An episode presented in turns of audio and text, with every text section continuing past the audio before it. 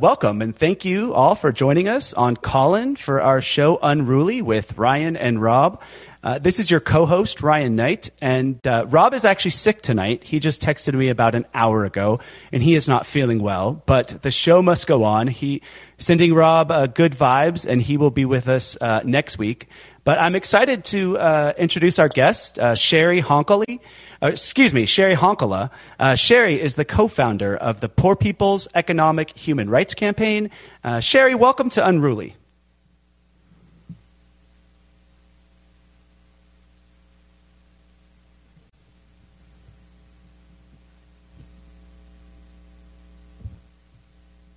Oh no, did we lose you, Cheri? Um, you lost me and you found me again. You, you said Cheri, Cheri, Cheri, Sherry. oh, uh, welcome. I just introduced you. Uh, welcome to Unruly. Wonderful. I'm I'm really happy to be here. Uh, I I belong in unruly rooms. yeah, uh, yes, as do we all. Um, look, we're seeing a, a, record level of homelessness uh, in this country right now, and our government is failing to do anything about it. Uh, thankfully, uh, organiz- organizations like yours, uh, the Poor People's Army, is stepping up and is actually doing something about it.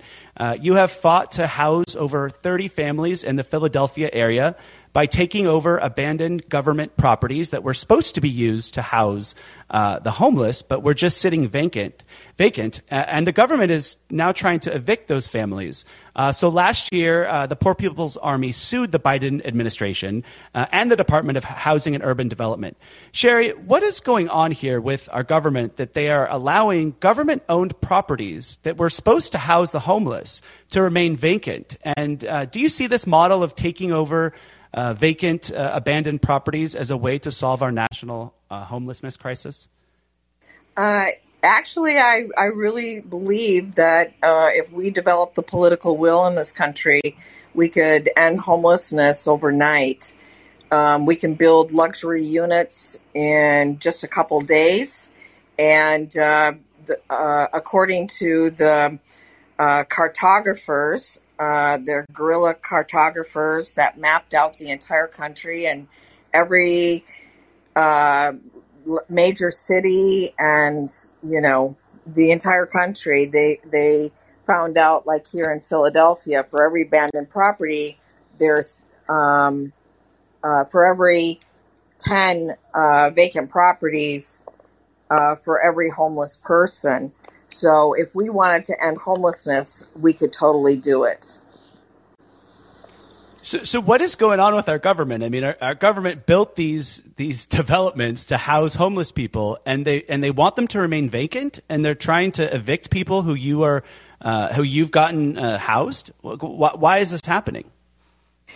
Well, uh, first, we we are so thankful to be on this show because there's been an absolute uh, you know, media blackout of uh, the, our takeovers. We've actually been taking over properties for many years, um, but we have a large number right now. And when the Biden administration announced a year ago that they were going to make housing a human right, uh, we thought it was important that we held them to their word. Uh, especially because people say that you know the Democrats are the good guys and uh, they have the people's best interests at heart. Um, but when, as soon as we um, uh, announced the takeovers, uh, they uh, and talked about housing being a human right, they were issuing um, uh, notices from Housing and Urban Development for our families uh, to leave the houses. And one of the families, um, it was the height of COVID where the city of Philadelphia had put this family up in a house, uh, up in a hotel, um, because there was a fire. And uh, a grandmother, a mother, and her children, uh, they had all lost their home because they were all living together. And uh, at the height of COVID, uh, after allowing them to be in a hotel for a week, they put them back out on the avenue. So we took this family along with, you know, over 29 other families uh, and moved them into an abandoned property owned by Housing and Urban Development. Um, and whenever you know, whether it's the the city sheriff's department um, or the federal government uh, comes along and tells us that we have to leave one of these properties, um, you know, that's when we go into battle. And so this time around, we took a case to federal court. Um, they threw it out of federal court, uh, but soon we will be announcing again that we will uh, be going back into federal court over and over again until we have housing as a human right in this country. That's fantastic. I just, when I read this story, I was completely outraged to know that the United States government has properties that it owns that is designated that it that it bought and purchased to use to for instances like this to house people who who are homeless or and who need to get back on their feet. And these buildings are just sitting vacant. And and uh, an organization like yours comes along, fights to get these people in, to get these people housed, and the government actually wants to kick them out. So I, I just think it's very clear, like whose side the government's on here. It's not definitely not on the side of the homeless and, and, on the side of the people who are struggling. It's on the on the side of uh, uh of the of the private sector and, and of of real estate developers, right? Yeah, they always figure out some kind of loophole or way for these properties to make it back into the private market and uh, we all know, uh, you know, that the the fight for land is real. The fight for any place to live anymore in this country um, is very, very real. Uh, people can't afford to live anywhere, and you know they saturate our neighborhoods with poor neighborhoods with um, drugs, and you know clear the land by you know uh, committing the, the genocide using pharmaceutical companies, uh, and then they, you know, take over the land, uh, you know, for these big developers and speculators, and uh, take houses that could have been made into affordable housing and turn them into luxury houses and put them back out on the market. So um, it's you know and then they talk all this crazy rhetoric about how they care about homelessness and homeless families. And it was actually during the the Biden headquarters were actually um, less than like four blocks away from an entire large homeless encampment uh, during the Biden administration's campaign and their run for presidency. Mm-hmm. And of course, nobody ever made it over to the homeless encampment.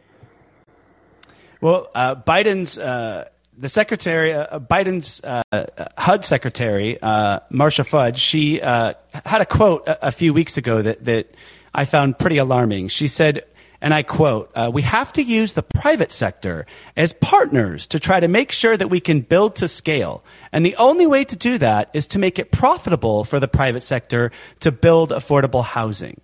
Uh, Cheri, do you see any solution to the homelessness crisis and the housing crisis coming from the private sector, or is building free public housing and doing housing takeovers of abandoned properties the only way that we're going to be able to take care of this homelessness problem?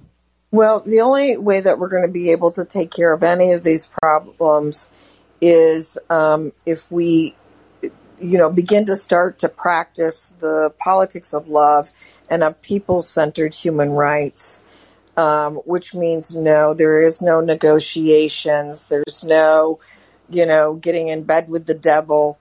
Um, we have to organize to take back the basic necessities of life. So that's land, that's housing, that's food. Um, it's all of the things that shouldn't be up for negotiations. Um, we should have these things just because we're human beings.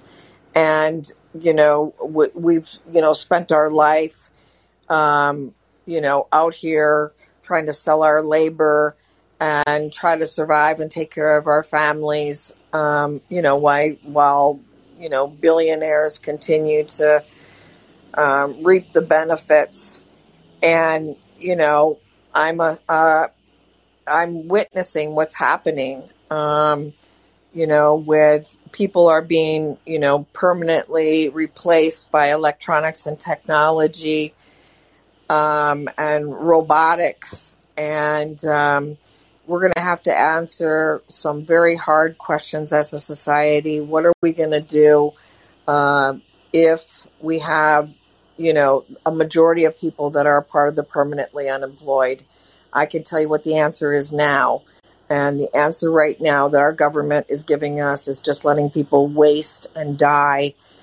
And, um, and, you know, we have to step forward and uh, begin to take on the responsibility of feeding, clothing, and housing people and giving them the kind of political education that they need right now and developing the kinds of warriors that are needed in order for us to survive. Mm. Uh, I see we have a couple callers. I'm going to get to you guys in, in, after the next question. Uh, but I want to kind of dig back into what Biden's uh, HUD secretary said because, you know, I, I, think it really speaks to just how delusional and disconnected uh, from the from the current moment uh, the Democratic Party is, and also the Republicans. I mean, both parties in our government are just completely disconnected to the realities facing the poor and the working class in this country because the solution to the housing crisis, according to the Biden administration, is to make it more profitable for the private sector to build housing. This is absolutely delusional. It's the greed of the private sector, which is the is, which is the reason housing is so unaffordable in the first place. Uh, we need a housing first solution where free public housing is built not for profit, but to end the crisis of homelessness. Studies show it would cost around $20 billion to end homelessness in the, in the United States and we just sent twice that amount to fund a proxy war in Ukraine. So don't let them fool you. The so called richest nation in the world could fund housing and health care for all its people, yet it chooses not to. Uh, Cheri, is our government and both capitalist parties' refusal to provide housing and health care to all its people as a basic human right an indictment on, of our system and proof that we need a better system? Absolutely. And I think that I mean, you really lifted up um, the key, one of the key contradictions, and that's war. Um, you know, my my younger son, uh, you know, he gets a lot of kids that send him different videos, and they're always arguing politics with him to try and get to argue politics with me. And he showed me this little propaganda piece about. Um, you know the the effects of war in um, Ukraine, and it was like um, six or seven bodies that were laying on the ground um, that were probably dead. Um, and then the thing that struck me is that then I went out and got in my car in Kensington and drove down the road to go to the store, and there was about seven or eight bodies that were laying on uh, Allegheny Avenue. And the image was just, you know, it just really struck me the similarities that we have had um, more people that have died now as a result of the opiate crisis than died in Vietnam. Mm-hmm. And we have, you know, billions of dollars that are, you know, being spent on war. And, uh, you know, I don't care if it's the Ukraine, Russia, um, uh, Palestine, Kensington, wherever it is, um, there should be no war. There should be no money spent on it. Um, and I don't buy into the uh, whole politics of scarcity. Um, I see nothing but abundance uh, everywhere that I go, uh, all of my travels. And this is truly about greed. And, um, you know, it's not going to be an easy struggle where they're just going to be like, oh, you know, let me give up my four houses um, so that a person can have one house. Um, we're going to have to uh, fight to reclaim the basic necessities of life. Yeah. Yeah, it's just it's so striking to me because there's always an abundance when you talk about abundance, there's always an abundance of money for war, for, you know, for corporations. Uh, you know, when you look and see how how many corporate subsidies our government gives uh, every year, gives away every year, it's just it's amazing. There's an endless supply of money for the rich. Uh, but when it comes to money to to house our people, to educate our people, uh, to provide health care to our people, it's like, oh, how are we going to pay for it? Right? There's never any money, and so when Biden's HUD secretary, you know, when she talked about giving more money to the private sector to as their solution to the homelessness problem, uh, it didn't surprise me because that's what happens when you have a government and two parties that are completely owned by big business, right? Like solving homelessness uh, is, is not their goal. Their goal is to profit off the homelessness crisis and give more money to the private sector uh, that is causing the crisis in the first place. Um, and so, you know, that to me is kind of the crux of the, uh, of the issue is our entire system is set up to literally exploit the poor, exploit the working class, and to enrich the ruling class. And you see that in every law that's written and every bill that comes through Congress. It's always, it, every time you have bipartisanship in this country, you know, they, you hear them on CNN or Fox News as if bipartisanship is a good thing. No. When two parties are owned by corporations and billionaires, when they come together, it means they're going to pass legislation that helps the people who own them, right? Which is the giant corporations and the ruling class in this country. So we are so far away from anything that resembles dignity and justice for all people. So just to see that the Biden solution is to throw more money at the private sector as if they actually care about housing homeless people, it's just, it's outrageous to me. Um, so let's, let's get to our first caller and then we'll kind of get back on our agenda here. Uh, Belinda, you're on. Uh, unmute yourself and, and feel free to ask a question to Cheri.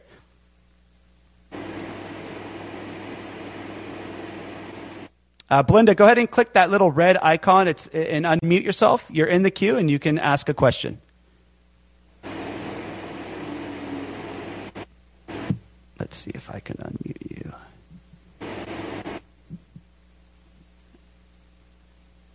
Uh, Belinda, can you hear us? You just have to click on the little icon next to your uh, picture, the red one, and it will unmute yourself, and you'll be uh, on the show with us. All right, well, that's not working out. So I'm going to try Andrew. Uh, Andrew, go ahead and unmute yourself and uh, feel free to ask a question. Hey, Ryan and Cheri, can you hear me? We can hear you. Right on. Um, Cheri, I haven't heard of your work before, but I'm extremely interested. Um, I'm a little bit familiar, not an expert or anything, but a little bit familiar with the. I think it's called like the the movement of landless peasants in Brazil. They've done a lot of similar sounding housing takeovers, so I'm I'm very stoked to hear there's a group of people doing this in the U.S. But I'm, my question is, um, so you you've already gone into federal court on the issue of housing. Are you aware? Has the court ruled? Have the federal courts or state courts ruled positively or negatively if there are any instances of a city trying to do what we were talking about, where they actually just will buy uh, properties? Because I think the point that you made is so important that there's already a large ratio of housing to homeless people in the United States. Um, even if we understand that, like, the rate of homelessness, the numbers that we see from the state are almost certainly an undercount. There's still plenty more housing than there are people who need it. So, like, has the courts? Because I just can't imagine like a city saying, "Okay, we're gonna um, give, we're gonna use eminent domain, we're gonna buy um, 16 hotels or condo units or motels or whatever, and we're gonna um, quickly convert them and immediately move people off the street into permanent housing instead of just using these for-profit shelters." Like, I would just imagine a court would. Um, strike that down immediately because they don't want to start that precedent, and courts are not just like arbitrators. They are political people who have a political agenda that is capitalist in every single case that I'm aware of. So I'm curious, do you know of any like wins or major defeats in court? Um, uh, and also, any thoughts on like have there already been, or do you see a, a lane for ballot initiatives to kind of do this on a state level just to start out?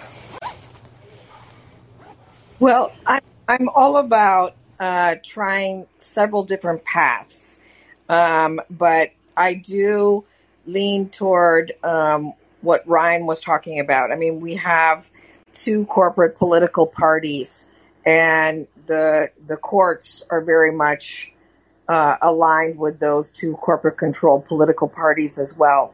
But I think that um, that it's important to take this thing over and over again uh, to federal court because I think that um, the court of public opinion is incredibly important. And I think that having um, our government ex- having to subpoena them and having them take the stand and telling us that it's okay that at the height of COVID, that it's okay to put grandmothers and babies out onto the street um, when they could have been government. Um, you know, uh, so I'm all in favor of that. There's been many different um, uh, tactics that have been used in different courts across the country over the years. Um, we even took a case once to the Organization of American States um, because we just thought it was uh, devastating that uh, when you have an abundance uh, and you have the ability to house people, and our our country just decides not to. We had a homeless encampment once where uh, there was a woman from uh, Brazil and another woman from Sweden, and the woman from Sweden, um, when she was at the encampment, she started crying, and I asked her why she was crying, and she says because people in your country have adjusted to such a lower standard of living. And the woman from Brazil, I asked her why she was crying, and she said, I don't understand why people in your country just don't get organized and take back these properties. And so for us, um, we can't really afford to just, you know, throw out some rhetoric and that kind of thing. Um, we literally are housing everybody that comes our way and doing um, trainings uh, on Zoom on how to take over properties in as many places as possible across the entire country. Because I think it's, you know, similar to that. Um, the the tactic where you know Rosa Parks and others just like sat down in the bus and decided that they were going to do things a different way. Um, I think we as people in this country have to decide that we will no longer tolerate children on the street, and when we do in mass, um, then that's where we're going to end uh, homelessness.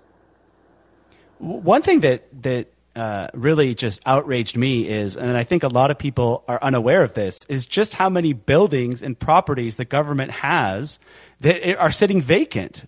I mean, I think that if more people realize that the government has uh, buildings that could house homeless people, but they're just vacant because they want to, they don't, because they're in bed with the with uh, the real estate uh, industry and and and is that really? I mean, Cheri, is that why these buildings are, are vacant? They don't want they want to keep driving rents up, right? And and if and if you provide free housing, that's gonna that's that's gonna bring rents down a little bit, which actually will help everyone because most of the people I talk to, I mean, we can't afford rent as it is, right? I mean, the working class is struggling. Some of the rents right now, especially in the in the bigger cities, even in places like Los Angeles, that's supposed to be this super liberal city, it's like four thousand dollars for a two bedroom apartment in certain places. That's that's absolutely ridiculous. Like eleven hundred square feet. So I don't understand. Like, is that why they're allowing these government buildings to stay vacant because they don't want to provide free housing? I mean, is that what's going on here?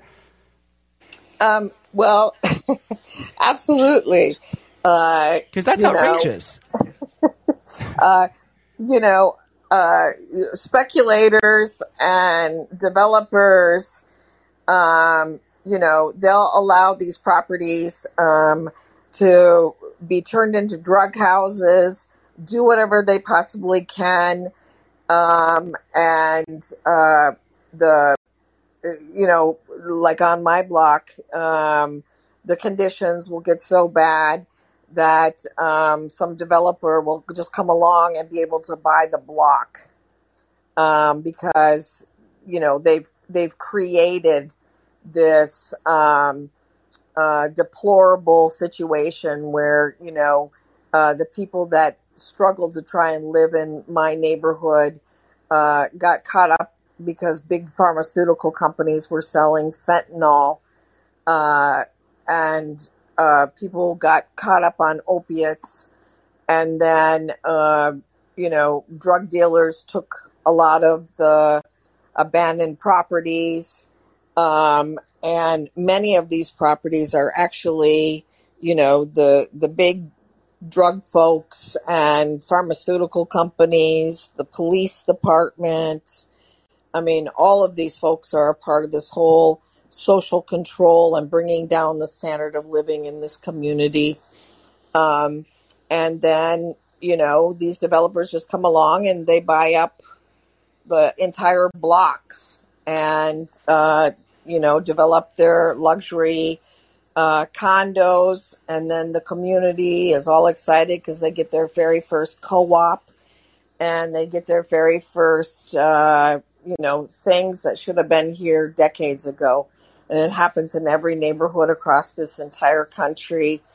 And um, uh, if we wanted to, um, we don't have to, uh, you know, we could just take the demolition money um, that on people's budgets across this country and use it towards, you know, use uh, a couple thousand dollars or even less than a couple thousand dollars and renovate um, some of these houses that have been sitting vacant, put people to work, and uh, create a zero uh, tolerance on homelessness and stop giving money to these private shelters um, that are, you know, making money off of warehousing um, men, women, and children in this country, where you know many of the shelters are also deplorable conditions, um, and yeah. So this is not a question of scarcity, and we've got to be very careful not to get into that,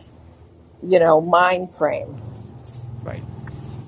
Can I ask one more question before I hop off here and make room? Um, so I'm I'm not living in the U.S. right now, but I'm from Seattle, and I know a, uh, myself and a lot of other people do just kind of independent um, work to help out homeless encampments, people living there. And I'm curious, do you already have people in Seattle? Could you use people in Seattle? Because I'd love to just um, connect them to whoever you have there or start something up there. And and my and another part of that is like, are you mostly going after these buildings that are owned by municipal or state or federal governments?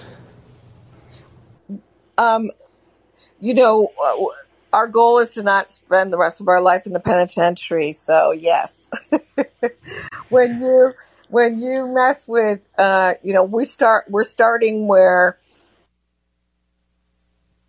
abandoned by the federal government. Who is the federal government? I mean, we are the government, um, and so um, we highly promote that people start with taking uh, property owned by housing and urban development, and then city properties.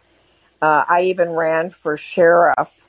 Um, I took a page out of history during this, you know, during the height of the lynching in the South. Um, several African Americans ran uh, for sheriff just out of necessity to try and stop the lynchings. And I decided to run for sheriff in Philadelphia uh, to stop the foreclosures. And I ran on a zero tolerance of, um, you know, that if I was elected sheriff, I wouldn't uh, uh, cooperate with ICE and I wouldn't have anybody foreclosed on. Um, and I wouldn't enforce throwing families out of their homes. And so I want to encourage people to use those, um, you know, strategies uh, as well. Um, but in terms of having any kind of faith uh, in the long run, it really has to be about reclaiming our human rights because um, there's no way that uh, the Democrats and the Republicans, our two corporate political parties, are going to get together and say, um, you know, let's house everybody in this country. They're just not going to. And uh, we've learned a great deal and have worked very closely with the MST in Brazil and other um, uh, landless and homeless peasants in different parts of the world.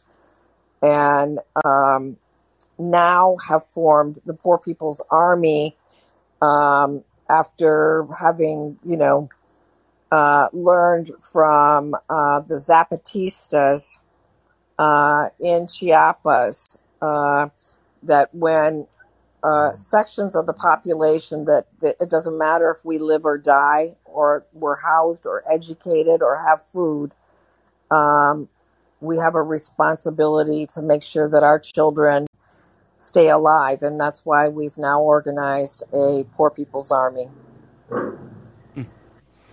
That's beautiful. Um, Andrew, thank you for calling in. Um, you know, in addition to giving more money to the private sector, uh, which has only made the housing crisis worse, as we've talked about, Cheri, the other way that both capitalist parties have responded to the massive levels of inequality that our capitalist system produces is to give more money to the police and criminalize being poor in this country.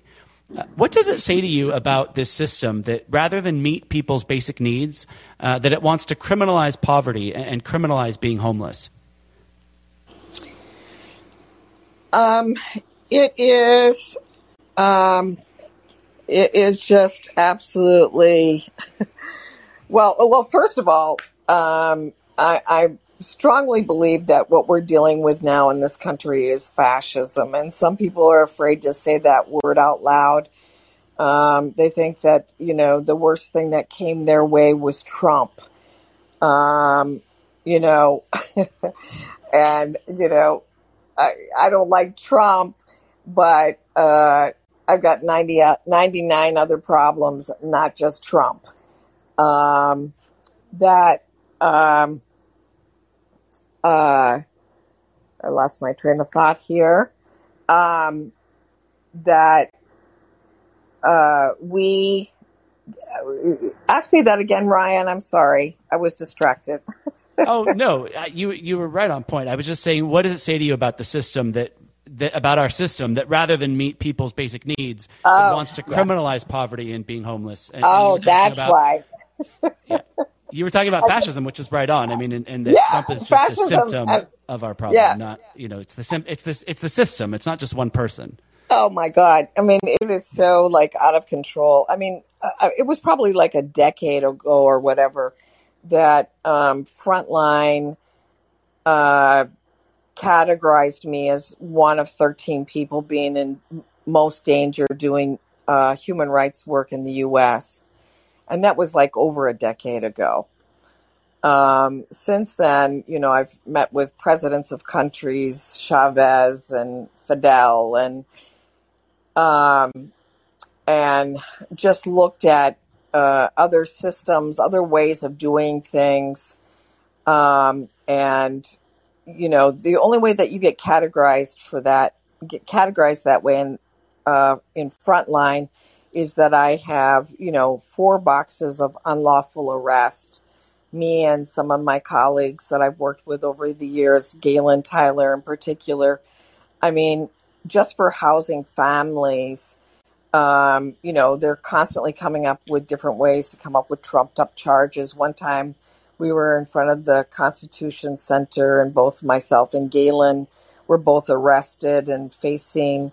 We we were standing outside uh, and we had tickets to go inside, and we were both arrested that day uh, while demonstrating on a public sidewalk. And we were both charged with seven felonies for assaulting police officers.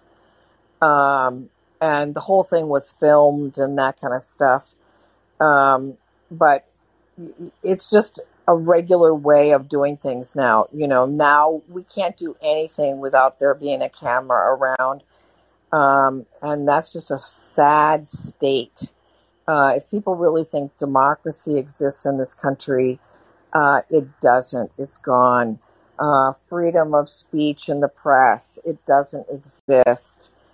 Um, you know, it's it's just a matter of when they decide uh, that you know uh, they're better off uh, keeping you out here as opposed to locking you up because it might generate um, more people getting involved and active. So we're really in, we're really in trouble uh, in this country. I think you know people when they think about fascism, they think about you know prior times in history. They don't, uh, but what isn't isn't locking children up on the border, um, isn't you know arresting formerly homeless people for speaking out about homelessness, fascism, you know, um, isn't, uh, you know, the, you know, the shooting down of people on our streets isn't, you know, isn't this all a modern day form of fascism that's happening in this country? Um, we really think it is. And we offer people reality tours. Anytime people want to come and take a view, take a listen, and uh, see how another part of the world lives, uh, even if, you know, many people that live in Center City have no idea um, what's really happening in Kensington, and there's Kensingtons all across this entire country um, where we still have a situation where we have, you know, people in rural areas living in chicken coops, um, people who don't have access to the internet, um, large numbers of people that don't have running water in their homes. And the thing that's all of these things have in common is that it doesn't have to be like this. People, there is not there isn't scarcity in this country. There's abundance. There's greed. There's no reason for people to live um, in inhumane, impoverished conditions in this wealthy country. Hmm. Well, it's so interesting how they, they they've labeled you as, as dangerous because you know someone who is is, is fighting for basic human rights uh, and, uh, inspiring others to fight for their basic human rights. Of course, they're, they're going to come across as dangerous to a ruling class which has commodified our basic human rights and gets rich off commodifying our housing and our healthcare and our water and our food. And, and you know, you, when you talk about fascism, one thing that a, a, lot of people forget about fascism is the you know the textbook definition of fascism is when a government uh, merges with corporations, right? And that is the United States of America. I mean, our gov- our entire government and both uh, capitalist parties have completely merged with big business and the ruling class. And uh, especially over the last 50 years, uh, our life in America has been taken over by corporations and the corrupt politicians who do their bidding that it seems quite evident that unless people start fighting back uh, and fighting to take it back, that we're going to be left with nothing.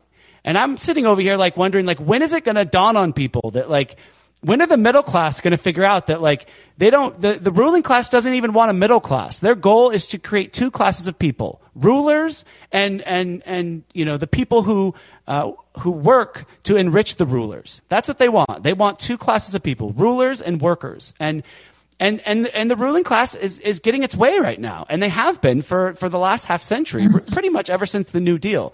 And even the New Deal wasn't that great because it was really just a band aid to save capitalism, uh, and it was a band aid to kind of quiet down the the socialist and communist uprisings after the Great Depression and, and the labor movement. So you know we are in a very uh, tough situation in this country, and again, what what really gets me is to see that like. It, the, the two party system is failing. Like every day, it's failing to meet the basic needs of the people. And it's on full display.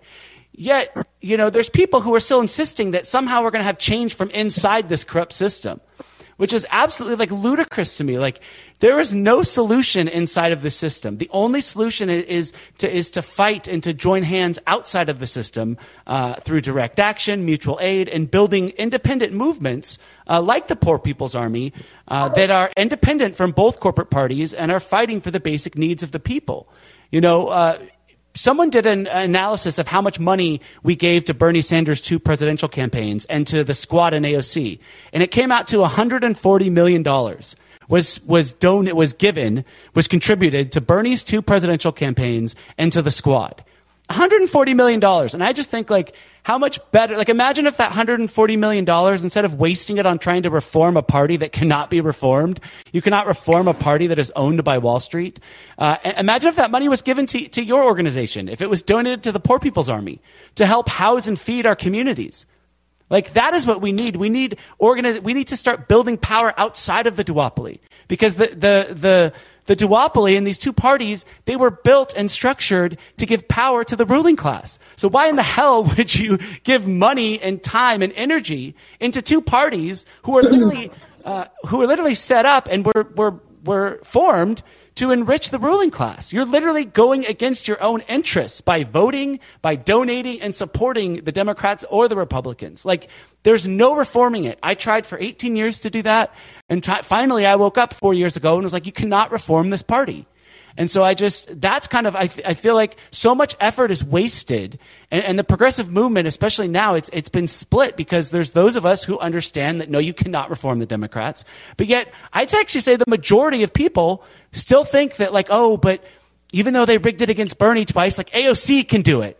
And it's like, no. And even if AOC did do it, it would be because the, the DNC knew that she was going to be their next sheep herder, right? Like, I just don't understand how anyone can think af- at this point that there's any hope left in the Democratic Party. Uh, it, it, blows my mind. What's your thoughts on that, Cheri? Oh, God. oh, Sorry, I went man. off a little bit there. No, no. I mean, this is the thing that'll get me killed uh, if there's anything. And yeah, I there there's there's no hope uh, for the Democrats to be reformed. As a matter of fact, um, we are struggling because I mean it's one thing to just say you know the do not is but all those folks that get that soft money that protect Democrats that are actually responsible for communities. You know, and I have demonstrations in Democratic City where the Democratic Party sure, you're breaking up a little was. Bit. Oh, can you hear me now? Yeah, now I can. Hello. Okay. Yeah, I can when, hear you now. You're kind of when we have.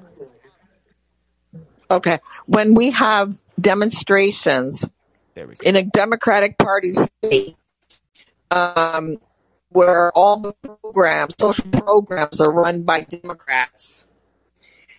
Um, and and you know, I'm busy burying seven seven people, loved ones, uh, because these um, supporters of a system uh, and their underlings get their little jobs uh, and are able, able to continue to promote uh, that we can reform the Democratic Party, uh, there's something really wrong with that. And, you know, that's why, um, you know, if you're working for the Democratic Party, you have a tendency not to like us whatsoever because we call it what it is.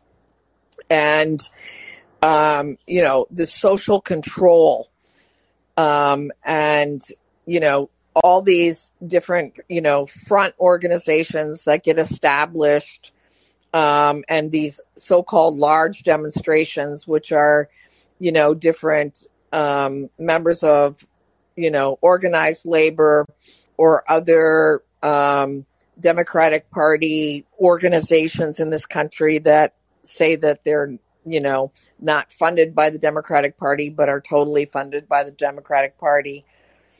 Um, they are also responsible for what's happening to people in this country, and that's to continue to take them down a road of convincing people that reform is still possible. It is not possible.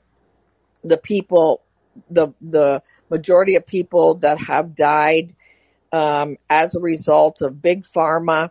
More people died than during Vietnam.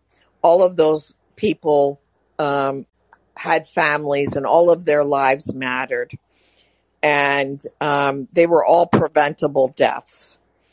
And, you know, places like here in Kensington, where um, you have to fight like hell just to be able to go and get detox when there's billions of dollars that come in uh, to this city under the auspices of helping people uh, address the opiate crisis. Something is wrong with that. And when all this money comes into town um, from housing and urban development and it never makes its way to house people, something's wrong with that. And again, this is just an example of what happens across this entire country. And so, no, it's not okay. It's not okay to just be a spectator sport and be like, oh, yeah, perhaps we can uh, revive this dead thing for the third time. Uh, I remember the beautiful night uh, walking through the streets here in Philadelphia um, when people came out in mass, mass, and when some of the members of the uh, Poor People's Economic Human Rights Campaign uh, walked off the floor of um, the Democratic Party during uh, Bernie when Bernie um, didn't get the nomination.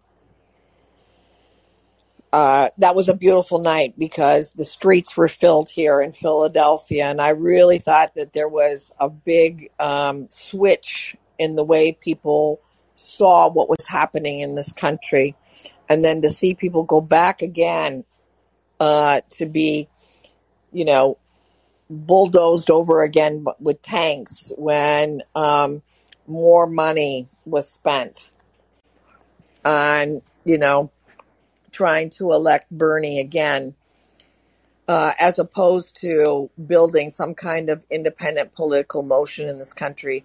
And the thing is, is that there's something really wrong with that. We have a responsibility to the people that are suffering as a result of our government and as a result of these corporate political parties in this country, all around the world, and these billionaires. Um, you know, uh, we should care about what's happening in uh, in uh, Palestine, in Haiti, in all these other places in the world, um, just as much as we should care about what's happening here. And when we continue to um, uh, be as uh, ignorant and not take our uh, role in history seriously uh, and join the rest of the world in building, at least for God's sakes, three political parties instead of uh, two corporate controlled political parties when other places have 15 political parties. Something's really wrong with us taking not taking on our uh, responsibility seriously. And Yeah. so we, we've got to break our ties. We've got to, you know, all relationships and we've got to pull back the curtain and stop letting some of these organizations that are front organizations. You know, there's another organization that we get confused with all the time called the Poor People's Campaign. And, you know, they're very much which is really of just a front which is really just a every every election cycle he I, I know who you're talking about they Yeah. every election cycle after the primary they're they're they're basically organizations who they they front as being progressive and then their whole goal is just to sheep herd people even deeper into the corrupt corporate controlled democratic party. And you hear it every election right after the primary right after they've you know rigged the, the primary for their the DNC has for its preferred corporate candidate uh, you see these organizations come along and say, okay, now we just need to vote blue no matter who. You need to get in line, be a good person. you know, they try to equate it to like, if you vote blue, like you're somehow a good person. And, and when you talk, it's so interesting. We have this conversation about fascism. There is nothing more. Yes, the Republican Party is a fascist party, but so is the Democratic Party. The That's entire right. Democratic Party exists to serve Wall Street and the ruling class. They literally exist to stop any real movement to the left. They are, uh, they are a party that exists to control the people and to get the people to obey our corrupt capitalist and imperialist system. That is the function of the Democrats. They're, and so when you see Bernie play along with it and you see AOC play along with it and just lead people even deeper into this corrupt party, it just, it blows my mind. And then I know a lot of these people because I used to be in the trenches with them. And it's like they can't, they don't either it's like they don't want to admit they were wrong or it's like it's like people just can't get it out of their mind that they're in an abusive relationship and the only way to end an abusive relationship is to leave it like period i don't give a shit if the if this means that the republicans win a few election cycles because we've had for the last 50 years every time the democrats are in power it doesn't matter the republicans get what they want anyways right now the democrats have the house the senate and the white house and the republicans are getting everything they want because that's how the system is set up. The Democrats are not there to help the people. They're there to control the people and to fool the people into thinking we have a democracy. You know, and so it's like if the Democrats would actually fight for a living wage, if they actually fought for, you know, Medicare for all and for universal health care, if they actually fought for to make housing a human right, that would be a different argument. But we've seen time and time again what Democrats do when they have power. And when they have power, they don't actually fight for any of their campaign promises that they, that they use to manipulate you and get you in the voting booth or to get you to give 15 more dollars to this hopelessly corrupt organization. You know, they, they, they do all these things and they say all these nice platitudes and give these speeches to just, to, to stop any dissent and to stop people from fighting for what we deserve, which is our basic human rights. And so I really see the Democrats as, as really the biggest uh, obstacle to us ever having anything that, that resembles a democracy in our country. And if you just look and see what the Democrats have done in the past two weeks, they're fighting harder right now to kick a Green Party candidate off the ballot than they've ever fought against Republicans. You know, so they can save their little speeches. They can, you know, they can spare me their speeches about saving democracy as they're actively destroying it by suppressing the people from having better choices at the ballot box. You know, like I, I'm done playing their game. Yeah. And so I just want to say it loud and clear uh, is that the Poor People's Economic Human Rights Campaign and the Poor People's Army have nothing to do with any uh, corporations. We don't take money from corporations or banks, and we are not a part of the Biden administration, and we are not the Poor People's Campaign. So I just want to clarify that for folks um, because I know in history when motion starts happening, the ruling class likes to confuse people and divert uh, resources and support. So um, I want to make it really clear if people want to uh, support a motion in this country that's independent of the two party system, independent of corporations, support the Poor People's Army. We've got boot camps where we can teach political education. We can teach you how to take over abandoned houses, how to fight for land, how to uh, reclaim uh, food, how to build your own health clinic. Um, we've got to start caring about each other and start practicing the politics of love. And what do you say to those organizations who continue to pose as quote unquote progressive, but are really just uh, fronts for the corporate controlled Democratic Party. And they're really deceiving the people. And, and because we know that the Democrats are not going to fight for any of our basic human rights. So, what do you say to those organizations who continue to deceive the people and just lead them uh, astray? That uh, they have a responsibility to leave, to leave that money uh, I understand it's really hard because all the ones that we know, people started getting like 40,000, then they got 100,000, then they got 150,000. Um, and some of these organizations, you know, have, uh, you know, multi-million dollar budgets. Um, and, and so I know that it's, it's hard to walk away from the money, but we have a responsibility uh, to figure out independent ways to fund our work uh, and to make sure that we're no longer uh, leading people off the side of the cliff. Um, we just can't do it anymore. And uh, so it's not just a question. I mean, people are literally making decisions to pay their rent. Um, instead of making a fight for humanity and for generations to come and even for their own children and grandchildren. And we can no longer support, um, you know, groups that are out there uh, that won't uh, say out loud that they're opposed to war. You know, somebody asked me, you know, Cheri, where is the anti war movement in your country? Um, it really doesn't exist right now um, because the war at home's not being fought and the war abroad really isn't being fought. And thank God for you know groups like uh, Black Alliance for Peace, people that are pulling back the curtain and really exposing the fact that um, uh, that we've got to make this break from corporate America. I understand that it's scary, and it's not just scary; it's also it's it's dangerous and hard times. Um, the amount of threats that I get on a regular basis, um, the the the work, the, the money that's financed from the Democratic Party to you know mess with the algorithm and to make our back history disappear to keep getting on my Wikipedia and changing things. I mean, that's a lot of staff uh, to make people disappear. Um, but we're not going to disappear. Uh, we're growing each and every day.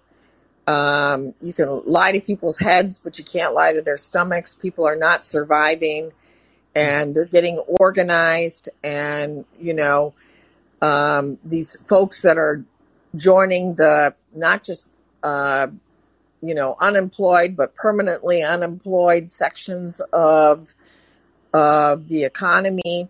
Um, they want some kind of direction. And we're here to help build as many fighters and warriors and teachers and generals in this army as possible. So if people want us to go anywhere, we will go anywhere. You got a couch, you got a pavement for us to lay on. We'll teach you how to fight. We'll teach you how to take back the basic necessities of life.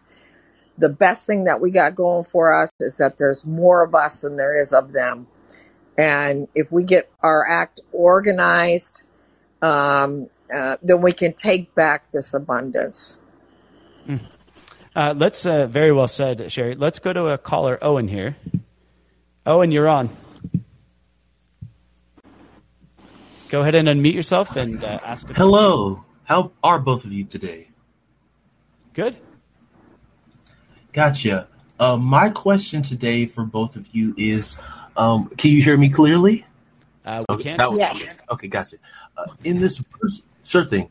Uh, my question is: In this burgeoning new age of union popularization, what should be our strategy to keep the rich from using a weaponized middle class against the economic majority and from corrupting these new unions? Oh, that's a great question. I think that, um, you know, uh, being a, a, member of organized labor many times myself, and uh, I was one of the founders of when the original Labor Party was established in this country, and then sadly died after the death of Tony Mazzocchi. Um, the key thing is, is we've got to keep uh, political education alive, which is basically non-existence in labor unions. Um, we've got to take people back to this whole notion of like why people, you know, began to fight the ruling class to begin with. And I think that we have to go beyond this whole fight for 15. Uh, you know, I was a member of the Teamsters and was working at UPS and every day I'd watch these, um, you know, we, you know, fight for living wages or whatever, the $15 an hour. And then I'd go out to the parking lot and everybody that was members of the Teamsters, um, that were, uh, part timers were sleeping in their cars in the parking lot because they were homeless. And the, I would watch all these engineers go in and they were putting in, uh, robots. Well, the fight at that particular plant is not just going to be about raising um, uh, the the wages to fifteen dollars an hour. The fight should be about what are you going to do with um, uh, robots permanently replacing all of the workers. Um, so there has to be a component about what kind of society do we want to see um, what do we have to do in order to make sure that we see the kind of world uh, that is possible and the kind of U.S. that's necessary? And I would just add to that uh, something that Cheri said a lot tonight is is political independence. Uh, a lot of the unions uh, have been oh, co-opted yeah. no money. Uh, by the Democratic Party.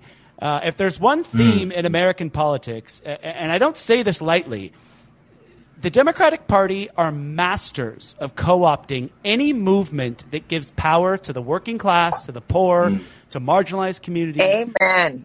they are masters of co opting these movements, watering them down, and then eventually destroying mm. them.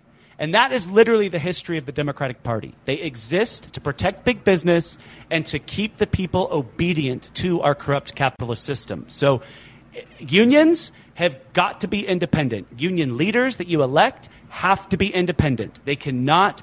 You, you see a lot of these unions. One of the unions just endorsed Nancy Pelosi for the House, one of the most corrupt politicians in America. Nancy Pelosi is just as corrupt as Mitch McConnell. She's no mm-hmm. different than Mitch McConnell. And if you don't think that, yep. then you have been indoctrinated by the Democrats' propaganda and by their bullshit hope and change platitudes. What Democrats say when they're on TV giving speeches on CNN and, and giving these campaign speeches about, you know, all these platitudes and saying all these great things, that's not who the Democrats are. They're, just, they're, they're saying that to get you to obey the system and to get you to keep you trapped in the duopoly. Who the Democrats mm. are is who they are funded by. And you can go and pull the, pull the FEC filings. The Democrats took more money from Wall Street in big banks in 2020. Uh, they took more money from Wall Street than the Republicans did. Most Americans think it's the reverse because they're so indoctrinated by the Democratic Party's platitudes. And when you are living at the margins, when you don't have health care, when you can't afford rent, you don't give a shit about hope and change platitudes. You're like, mm. where is my health care? Where is my where is a job that's going to pay me a living wage? Where is housing? And so the disconnect we're seeing is you have a bunch of comfortable liberals who, you know, if you're comfortable and you have health care and you have money in the bank, sure, it's enough for you to turn on the TV and hear Barack Obama or Kamala Harris or Pete Buttigieg spouting a bunch of platitudes and saying all this shit about equality and democracy. But they don't mean any of that because we see the Democrats, when they have power, they don't fight for equality. They don't fight for democracy. They fight to kick third parties off of ballots. They fight to control who you vote for. They fight to rig primaries against pro- real progressives.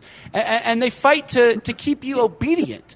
And, and, they fight for their corporate donors. They fight to bail out Wall Street when the economy uh, busts, which it's going to again here real soon. That's who the Democrats are. What they say doesn't matter. And, you know, and I think in, in any sense, like, show me who you are. People are who they are about their actions. We have to look at people's actions, not what they say, because you can get on TV and say anything. And time and time again, over my life, the Democrats will say one thing to get your vote and then do another when they have power. And so that's why, to me, they're more dangerous than the Republicans, because Republicans are just kind of like, you know, yeah, we're giving more money to big business, we're supporting wars. They're very just bold and brazen about their corruption. But it's the Democrats who are deceitful and they, they try to appeal to our higher angel, like to our higher self, and to they try to pretend like they care, but they don't care about us at all.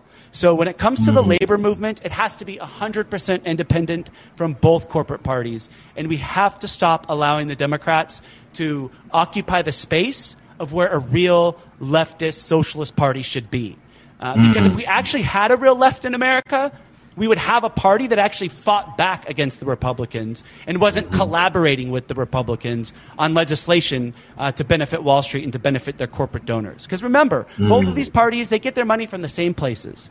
You know, big mm-hmm. business, big pharma, uh, the military industrial complex, they give about half their money to Democrats and half their money to Republicans because then mm-hmm. it doesn't mm-hmm. matter who wins the election. Uh, they hedge their bets. So whoever, whichever corporate party wins, the corporations win and the rich win. So that's why, mm-hmm. so we have to stop, we have to separate from the Democratic Party. It sounds scary to a lot of people, but I do not see a path to change in this country unless we do that. And I would also, in addition to Cheri, who is one of the, uh, you know, one of the biggest leaders uh, in the leftist movement and in the socialist movement.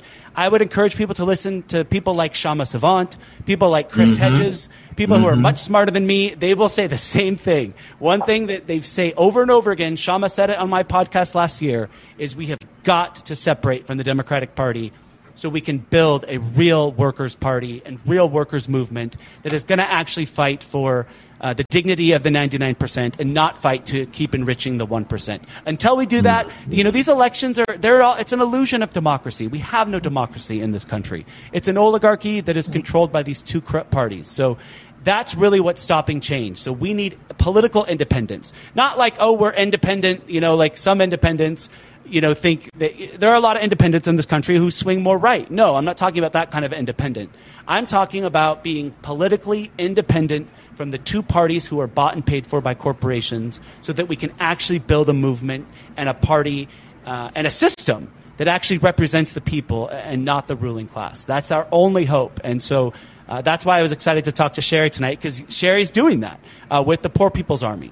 Uh, so, kind of to wrap up here, uh, Cheri, how can people get involved who are listening? How can they get involved uh, in the Poor People's Army? Well, they can definitely go to our website at uh, poorpeoplesarmy.com and uh, sign up to come to one of our boot camps. We have educationals every Monday night. Uh, they're over Zoom, so people can join in. Uh, we talk about all the various different things that are happening in this country, how to break from the Democratic and the Republican Party, um, how to uh, identify people that are actually doing some independent work in this country, how to align with them, and how to make sure that you and your family are getting to know your neighbors and getting them getting organized block by block across this country. So, um, uh, if you're one of those folks that doesn't have time to, you know, just physically get involved yourself or or that kind of thing, you can also support our work. Again, we don't take money from uh, the banks or corporations, so we're always in need of resources um, you know, because the movement doesn't run just on love alone. So um, we need people to support our work. Another thing is, is that we we have a People's Fest coming up in September, where we're trying to get mu- artists and musicians to understand that they Democratic Party. So we're trying to have as many artists and musicians uh, performing in uh, late September here in Philadelphia and, you know, announcing that, you know, they're going to break from this alignment that's killing them as well. Uh, starving artists is, you know, just not rhetoric. Artists are starving. Um, and then also uh, people from the faith community, all walks of life, uh, until we decide that we're going to walk a different path and get off the treadmill that we keep going back on uh, we're not going to build the kind of different world that we need to see. So uh, there's a role for you. I don't care what it is, and we hope that you get involved.